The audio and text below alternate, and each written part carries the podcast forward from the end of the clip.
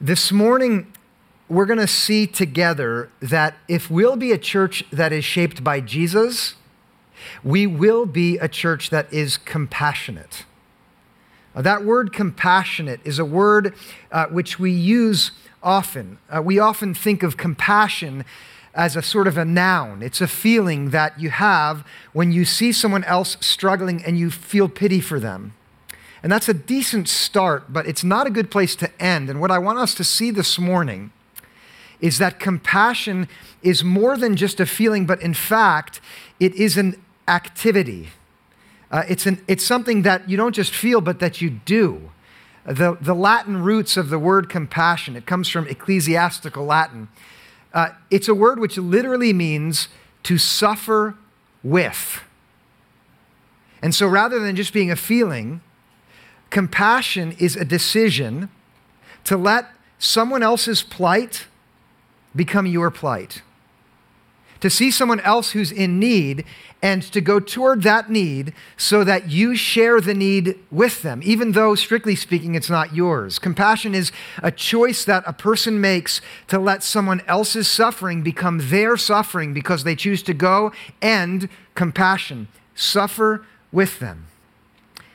Uh, I know that I'm right, that between last week and this week, we have yet another reason as citizens of our own country to see the great and desperate need for compassion. I myself was so caught up in this new misery that visits us uh, that I, I, I, kept asking this question, and I wonder if you asked it uh, Where's God? Some of you I see nodding, not just what, with what happened in Las Vegas, but with the weather and the way that it ruins the lives of so many, uh, with the madness that seems to plague us uh, when we think we've gotten away from it, there it is again. So much suffering and misery in the world around us. And what you're going to see this morning is that if Jesus himself were here and we said to him, Where is God in all of this mess? What he would teach us is that God is compassionate in the Latin sense, suffering with, so that the answer to the question of where is God in all of that misery is that He is right there with every single person whose heart is breaking and who is weeping and who is lost and broken. So that we'll see together that what compassion looks like, listen to this, is like standing in a line to give blood for someone else or leaving everything you have behind to go down to a place where the storm hits someone else's home so that you open your hands and you let their burden become your burden. One of the most outstanding features of Jesus' teaching, of Jesus' way of picturing God, is how over and over again he shows that God is a God of compassion in the literal sense, that God chooses to suffer with those who suffer. And this is it for this morning. If we're going to be a church that takes Jesus' pictures of God seriously, if we're going to practice what Jesus shows, we are going to become a church which is increasingly compassionate. That is a church that lets the suffering in the world around us become our suffering because, and this is what I want you to see this morning, there are few things in Jesus' picture of God which are more important than compassion. Now, some of you know the Bible well. This morning, we're going to look at the story Jesus told in Matthew chapter 25. Okay, those of you have read the New Testament many times, and some of you have. You'll know that that's how Jesus wraps up his public teaching. The very last lesson which Jesus gives to large crowds is the one that we're going to look at this morning. And you know this, right? There's something significant about a, a good teacher's last lesson. And that's what we're going to look at today in Matthew 25. Before we open it, I want to share something personal. And it is that my first lesson that I ever gave uh, to any group of people from the Bible happens to be the same story that we're going to look at together this morning. Okay? Jesus chose that story then because he is a magnificent teacher. I chose the story back in 1994 for my first Bible lesson because I was a fool. And I'm serious. The way I found it is I opened the Bible and I put my finger down, and that's where it landed. And that's why I taught it. And I'm going to tell you that background because uh, the setting matters. Right? I had left um, Rutgers College the year before that. I'd finished uh, my undergrad studying physics and mathematics, and I went off to become a teacher's assistant in Southwest Philly at a small school that was started for kids who were having a hard time in the public school. Now, that year I began as the teacher's assistant for eighth graders, and some of you are teachers here. You know how unruly students can be. In Southwest Philly and in eighth grade, you can't imagine what it was like. Here was my strategy. The way I dealt with it as the teacher's assistant is while Mr. Archer was trying to establish authority and make his sort of uh, connection with the students in that way, I was behind him making faces, acting goofy, becoming friends with the kids in the class, especially Atif and Rashad and Clifton. It's a really good strategy if you're going to be a teacher to make pals with the kids, right? That's how it goes, right? Atif was the most charming mischief maker, and that's why I loved him. Uh, Rashad was a master of impersonations. He used to impersonate the principal, even down to like the hand motions. Shadi Riggins, he called himself. It was brilliant. I loved it. And then Clifton was, he was uniquely gifted in sarcasm. Have you ever known someone like that? Oh, it was great until until Mr. Archer had a nervous breakdown, and then the principal called me into her office and she said, "Tomorrow, you are the new head teacher." Can you do it? I said, Of course. Will you teach math? No problem. Science? Of course. And then she said, Tomorrow, you'll also have to teach them the Bible. Can you do that?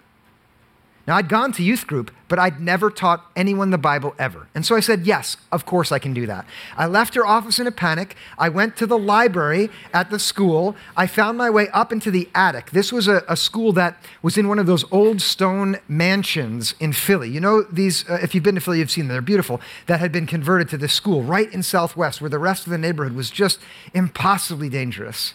And I sat in the eve of that house on that evening opened the Bible and I, I did this, and here I was at Matthew 25, and the decision was not mine, it was God's decision for me. I think God wanted me to start in this way. And, and the title of the section that I ended up teaching the next day is The Judgment of the Nations. How cheerful. I came before those students, and here's how I read. This is the very beginning of Jesus' story, the last lesson of that wise teacher and the first lesson of this fool. When the Son of Man comes in his glory and all the angels with him, then he will sit on the throne of his glory. All the nations will be gathered before him. Jesus is painting a heavenly picture the Son of Man is a, a, title that refers to God's anointed Messiah, the one that religious Jews in Jesus' day had long hoped would one day come back. And in Jesus' picture, there is this heavenly figure surrounded by all of the angels. It's celestial, it's magnificent. And before this messianic figure, and there before all of the angels, are gathered all the people who ever lived, who ever will live. There they are gathered in this setting. And he will separate people one from another as a shepherd separates the sheep from the goats. And he will put the sheep at his right hand and the goats at the left. At the end of every day, all of Jesus' first listeners would know a good shepherd separates animals into their kind for the evening. The goats and the sheep don't stay together. They're separated apart. And there on the right hand are the sheep in Jesus' picture. And you may know the right hand is the hand of righteousness. That's why the word righteous starts with right. And the left hand, anyone know what the, the Latin word for left is? Sinister. Too bad if you're lefty, right? Sinister. On the left hand, that's where the goats are. There's a separation at the end of the evening in Jesus' story. And the one separating here is this heavenly figure of authority on the throne of glory. And to make it very clear, Jesus continues in verse 34 Then the king will say to those at his right hand, Come, you that are blessed by my Father, inherit the kingdom prepared for you from the foundation of the world. Now, if there was any question for Jesus' first listeners about what, what's he talking about. It's made crystal clear by what happens here. The king tells those at his right hand, the Father, that is God omnipotent, the one who knows all. He has prepared for you a kingdom from before the foundation of the world, and now comes the time for an invitation from me to you to enter into the blessed gift, not what you've earned, but the blessed gift that God has prepared for, for you from all time. Here is Jesus' picture of a day that all of his listeners would have imagined, all of them would come one day in the future, a day of judgment, a day where it was no longer time for human beings to make decisions about which way they would go in their lives, and instead a day in which God Himself would make decisions about all people and decide to separate them into two groups. One group into this blessedness, and another group into distance from God, which the only way Jesus can picture it, we'll see in a moment, is through fire a day of judgment. The first lesson that this Bible teacher chooses for a bunch of eighth graders. Uh, can you picture me 23 years ago trying to look like a grown up with the, uh, just this pathetic wispy beard? You know, the beard that a guy grows right after he graduates college? There I am. And I stand before these students and say, Judgment. I don't know what you think about it. I don't. But I would have guessed that when I got to this point, I would have utterly lost the students in my class, especially Atif and Rashad and Clifton, but they were quieter than you are while they sat there. And I think it was because in this moment, even though they're kids who I might have thought would want nothing to do with a picture of God in which God judges, I think they were on the edge of their seats thinking about themselves in that moment and wondering if that's how it actually is, which side will I be on? Now, I think a wise teacher will tell you what I'm about to tell you. It is a very, very bad idea to build your understanding of God based on one story. It's a terrible idea. Uh, just a few weeks ago, for instance, I stood here and, and showed you how Jesus pictured God as the one who justifies people uh, only because of God's mercy. That's it. If you ask for mercy, that's it. Here, there is a story that is going to show us something different. Wisdom is to hold all these pictures together. If you're in a connect group, which I hope you are, that's a group that our church has where you can talk about what happens on Sunday. You'll talk about this tension in Scripture, okay? I hope you will. But in that moment, in that classroom, those students were wondering, which side will I be on? When Jesus told the story the first time, and he is a wise teacher. He chose it as his last story on purpose. When he told it, he knew that that crowd was filled with people who had already answered the question in their own minds of which side they would be on. They knew they'd be on the right side because they were descendants of Abraham. They had been born into it. Uh, there were others there, Jesus knew this, who would say, Yeah, I'll be fine because I followed the rules. I've been holy like other people are not holy. I go to temple, I do what I'm supposed to do. I'm fine. There were others in the crowd that day where, when Jesus taught who would have said, Well, I've started to follow this Jesus because I love his teaching, but every time I think about this final judgment, I'm terrified because I know I'm going to be on the left side. I've been so awful my whole life through and through.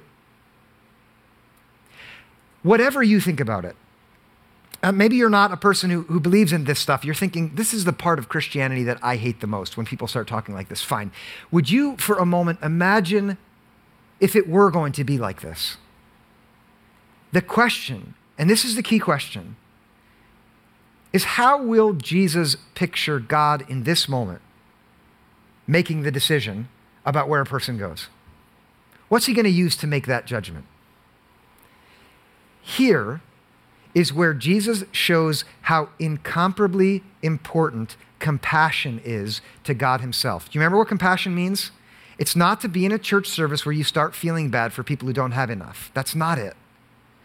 In Latin, the choice to suffer with. Here is where Jesus is going to show how unimaginably important compassion is to God at the very end of his teaching ministry. Because a- after showing this picture of where God's going to make this division, here is in Jesus' words the way that God describes what it was that led to blessedness for the sheep on his right hand. This is in verse 35. For I was hungry, and you gave me food. Okay, please understand. I'll read the rest in a moment. This is the way Jesus describes God at the final judgment, speaking to those who are going to be eternally blessed by him. I, God says this, I was hungry, you gave me food. I was thirsty, and you gave me something to drink. I was a stranger, and you welcomed me. I was naked, and you gave me clothing. I was sick, and you took care of me. I was in prison, and you visited me. I'm reading this to a group of students, many of whom have uncles or brothers or fathers who are in prison while I read it.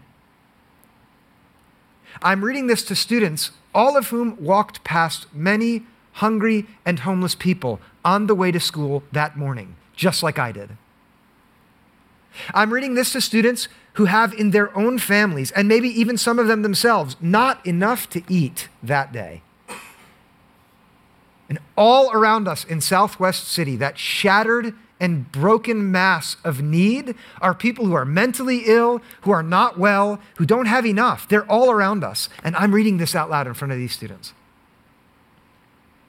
In this moment, I'm going to pause on the story for, for just a, a bit. And I'm going to try to highlight these three things about compassion from this story because I think we need to know them. Those of us who are Christians, who want to follow Jesus, who are here this morning because we're saying we want to be a part of a church that's shaped by Jesus' way of revealing what God is like, I want to pause here for this. We will have learned, most of us, that you are saved by grace through, help me out here, faith, right? You're not helping me out. if we only had this story, and we have to take this story seriously, we would start by saying this compassion saves. Not a feeling, but the decision to go and suffer with another according to this picture of Jesus is what saves. I'm very glad this is not the only picture in the New Testament that teaches about salvation, but I'm also responsible for telling you this is not the only story that Jesus tells in which there is a final division. It's not. There are 12 of them in Matthew's gospel alone, in which there's a good tree and a bad tree, it based on their fruit, and the bad tree is cut down and thrown into the fire, and the good tree is not, in which there are weeds and wheat growing together, both of them are harvested, and the wheat go into the fire, and, uh, excuse me, the weeds go into the fire, and the weeds does not there's a house that's built on rock and a house that's built on sand. One of them will last, one of them will fall. There's a wide road that a lot of people take and it goes to destruction, and a narrow one that few take that leads to life. Over and over in Jesus' teaching, there's a division. But here we must see that the criterion that we see on Jesus' lips in his last lesson is suffering with others, compassion. And this is the second thing about compassion, which we have to see immediately. It is that compassion is simple. Uh, some of us might have this sense that, wow, okay, salvation's come up. That's a complicated affair, whatever it says. I have to say this on the one hand, there are so many uh, moments in Scripture where it's so simple. Just ask for mercy. Just know that you need God. And that's where salvation is. And that is absolutely true. And then on the other side, there's this message which says you, compassion matters. But do you see how simple it is again? How simple it is to find someone who's thirsty and give water, or to share half of your sandwich, or to give some cookies and I'm not, that might sound trite. It's not trite. According to Jesus, the moment you are doing that, you are doing something holy and divine and something which gets Jesus' attention at the end of his entire teaching ministry. To go and sit beside someone who is lonely. Do you know how many lonely people there are around us? To be hospitable to a stranger, to welcome someone to your table, to sit beside someone you've never met before at lunch and start talking with them, to go to a prison where there are too many people there and choose to go there just to be with someone who's locked up and can't move. According to Jesus' picture of God, compassion saves, and it's just this simple. And then there's a third thing about it, which is so stunning, it's hard to know what to do with it. And that is compassion connects us with God in a way that is very surprising and is mysterious. And, and it comes through in what the judge says when he says, not, there were some hungry people and you fed them, but you saw what he said, right? This is, this is Jesus' picture of God. I was hungry, and you fed me. And that means that compassion, the choice to go and suffer with another person who's in misery, is actually, according to Jesus, the way we get to put our hands on God Himself. That if we sit beside someone who's broken and miserable and lean into them in their misery, we are actually touching shoulders to God's divine presence. How? I have no idea. I don't. Why would God do that? I think the only answer that the entire Bible gives is God's decided to love every single person. How is it that God is there with the sufferer? Well, this brings us back to the question I raised at the beginning. Where is God in all of this mess of suffering in the world? The answer that comes through this story is that God is right there with the broken person. And if we want to touch God, we have to go get our hands right on the right on the need that is all around us, and we don't need to go far to do that today. That's true, isn't it? And this is a, a moment where you don't want to shout out enthusiastically, but your heart wants to break because of all of the suffering all around you. But here's what Jesus wants. And I love, I love Jesus for many reasons. And this is one of the ones that I love him the most for, is he wants us to see how simple it is to connect with God and how utterly wide God's heart is and it is that the King of glory, the, the magnificent God, the omnipotent judge himself, has decided to come right down and be there with every single person who suffers. Wow. I, you know, I said at the start that I was a foolish teacher to choose this eh, as the first thing that I would talk about at Cornerstone Christian Academy. It's more accurate to say that God is gracious and merciful to have chosen this story for me because of how far I was away from the truth that it declares, because I grew up in Monmouth County, which is so affluent, unless, of course, you live in Summit, where I now live. and all of us are so blessed by God with power in the resources that He's put in our hands. And here I am now. Oh, I'm so far away from Southwest Philly. But here God has brought me to a magnificent church where there are people who are very, very happy when I said, as the new pastor, let's give away 2% of what's given here this year and let's get to 10% in five years. So, just four years from now, that's what this church is going to do the question of whether we have enough for ourselves, which was a very live question when I arrived here the, as a pastor, thankfully, by all of the elders and the staff together, has been put in second place to whether we'll start giving money away now or not. And not, please understand this, not because this story of divine judgment scares us. That's not what Jesus wanted, although he might have wanted to shake us up a bit but because it invites us to care about what God cares about, which is the needs in the world all around us. What if we took this seriously?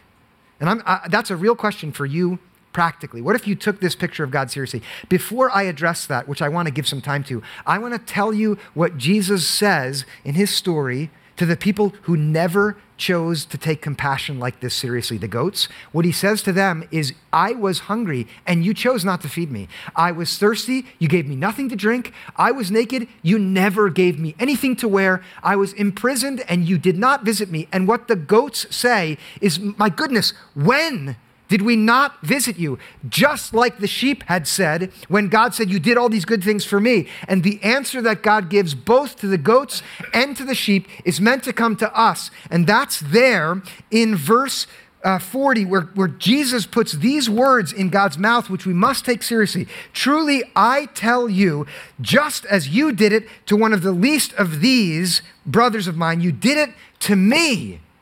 And if we will not take this seriously, there may be a day where the judge says, You ignored me all your life long. Forget what you believed, forget what you professed with your mouth. I was there and you didn't pay any attention to me. On the other hand, to the sheep, you fed me, you cared for me, you touched me, you helped me. And that is why you are blessed by my Father in heaven to inherit this great gift and so, here, if we take this seriously, you know what? We will look at the need in the world all around us as the presence of God and the opportunity to do the thing that seems to matter most to Him, which is to be compassionate, to suffer with those who suffer. And Ren cares has given us so many ways to do that.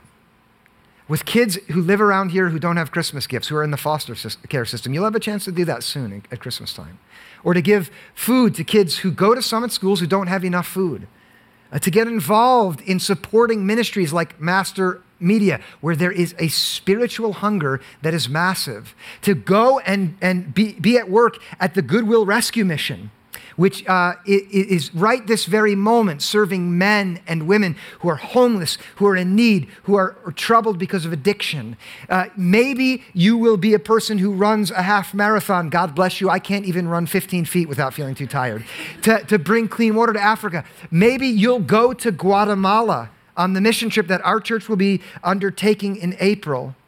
Maybe you will hear this message this morning and, and literally everything behind you will go away and you will start something new because God Himself is inviting you to let go of everything behind you. And I'm, I'm being literal here and go off and do something for others and in that way serve Him. Maybe you'll go on the Guatemala mission trip, and when you go down to Hope of Life, where Tom, the, the pastor of student ministries, and I were uh, back in May, maybe you'll go there and you'll see all the orphans that have been rescued by the benevolent Christian man uh, who started this whole mission, Carlos Vargas, and you'll see the hundreds of orphans that are there who don't have parents, and you'll say, you know what? Forget the rest of my life behind me. I'm going to go move down there and I'm going to become like a parent for them. And as I feed those kids, I'm feeding Jesus Jesus himself. When Tom and I were there in Guatemala, we were at the orphanage and we saw this young couple interacting with these children. And I cannot tell you how many children there are there who just don't have parents. And I thought, that's beautiful. And the next day, we were eating in the cafeteria at Hope of Life, and I saw that couple. And so Tom and I went and struck up a conversation with them. And they told us, we're thinking of selling our, what we've got and moving down to Guatemala and becoming mom and dad to those kids you saw us with. We're not sure if we should do it. And I kind of felt like God was saying, You should tell them that you think they should do it. That's a scary thing. I was a little hesitant. But I prayed, and the next time we talked, I said just a few things. I added, If you ever pass through New Jersey, would you please stop at our house? Because maybe you can stay at our house before you head off to Guatemala. And I got an, an email f- from them just a few weeks ago. And then yesterday morning, I got a text. We're about an hour away from your house. And they slept at our house last night, and they're here worshiping with us right now. And their names are Evan and Hannah. And they're going to become mom and dad.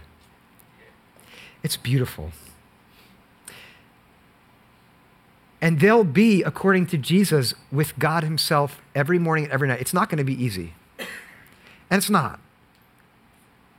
But every one of us, not many of us, let me say this, not many of us can do that. And very few of us can, and very few of us are called to. Some are. But every one of us can take this seriously and change the way that we live in the world so that we are literally compassionate. We're suffering with others.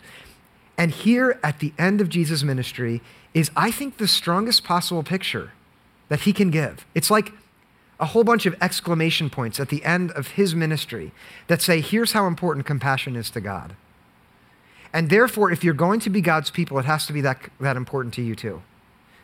And not important in a frightening way, but in a joyful way, because you get to touch God if you'll do this. And so here is your pastor, your lead pastor at Renaissance Church, saying, compassion is going to be a characteristic of our church. It is. And it already has been. That's why I'm so inspired and thankful. But it's going to become more and more so as we go along. Now, in case there's one person who's thinking, well, it's good for other people, but I can't do anything. I, I have to say this I cannot imagine an environment where that thought would be more tempting than the classroom in which I taught this the first time. In my arrogance coming from Monmouth County, there in Southwest Philly, I was tempted to believe that, gosh, I'm only pointing the finger at myself when I say this parable in front of these kids, because what can they do? I'll tell you what, about a week and a half later, I was out playing basketball in the afternoon with Clifton, the master of sarcasm. I love that kid. Uh, I was pretty good at basketball, believe it or not. And I, I know some are like, no way, come on, I could, I could handle myself out on that court. and Clifton and I went down to Drexel. Uh, some of you know Philly well. There's a, a university, uh, it's kind of in the center of the city. We went to the basketball courts there, and we played for a few hours, and it was fun. You know, I had the adrenaline going. I wanted to show off for this kid, and I did some pretty good work. We got done. I did, I'm not kidding. Uh, we got done, and we started walking back to my car, and between where we were and my car, there was what for me is was one of the you know most beautiful symbols there is the the bell, the Taco Bell. You know what I'm saying? I see the Taco Bell and I think I know the administration told us don't like treat the kids to things that's not right. Don't do that. But thank God, Clifton says, Mr. Andrews, how about some tacos? Yes. So we start walking up to Taco Bell, and there on the corner, uh, right there before the door, there's a man crumpled up in a heap, a homeless man, which is a very common sight in Philly.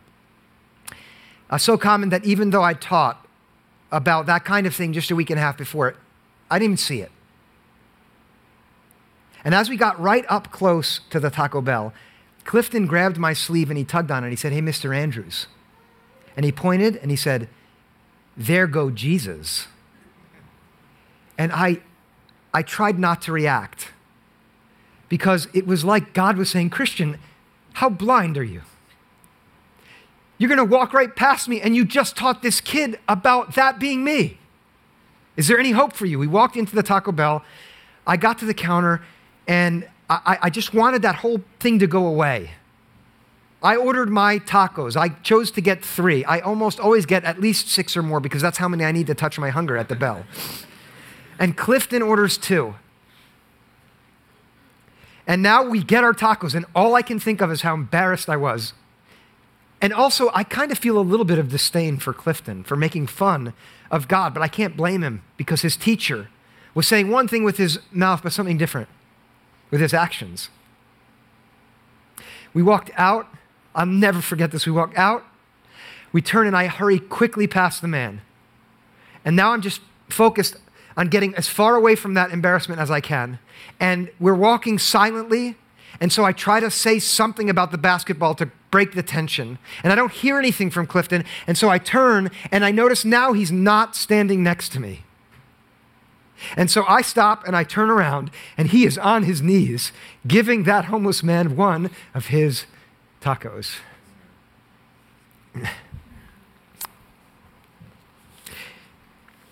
There is not a single one of us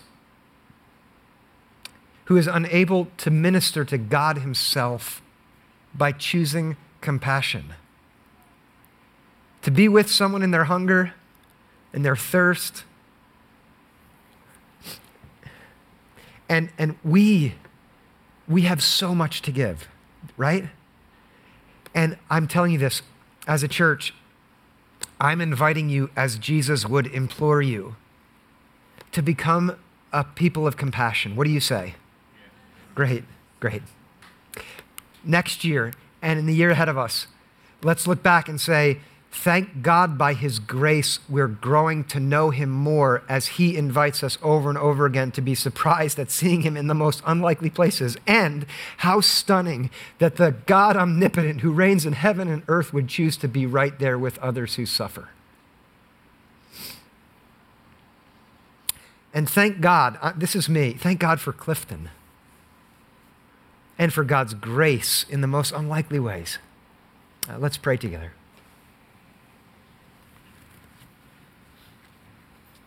God, I thank you for every opportunity that you yourself, in your grace, have given us to be astounded by your presence in those who are in need. God, would the effect of our having been together for this time on our hearts be that we are made to be people who are more compassionate, more willing to suffer with others, and in that way prioritize what you apparently prioritize acts of simple mercy and grace and kindness and presence. God, would you inspire us to become not only individuals who are compassionate, but a church that is a church which is compassionate, as you yourself were compassionate, so that we ourselves will know you as we are with others in need, and so that you use us to be what this world so desperately needs, which is a community of men and women who have our priorities in order and who care about the least of these, and in that way care about you yourself. I thank you, God, for the memories that are behind me. I thank you for what you did to me personally when I was in Philadelphia. God, I pray simply that you'd have mercy on us and that your mercy would make us people of compassion. And I pray for this in Jesus' name.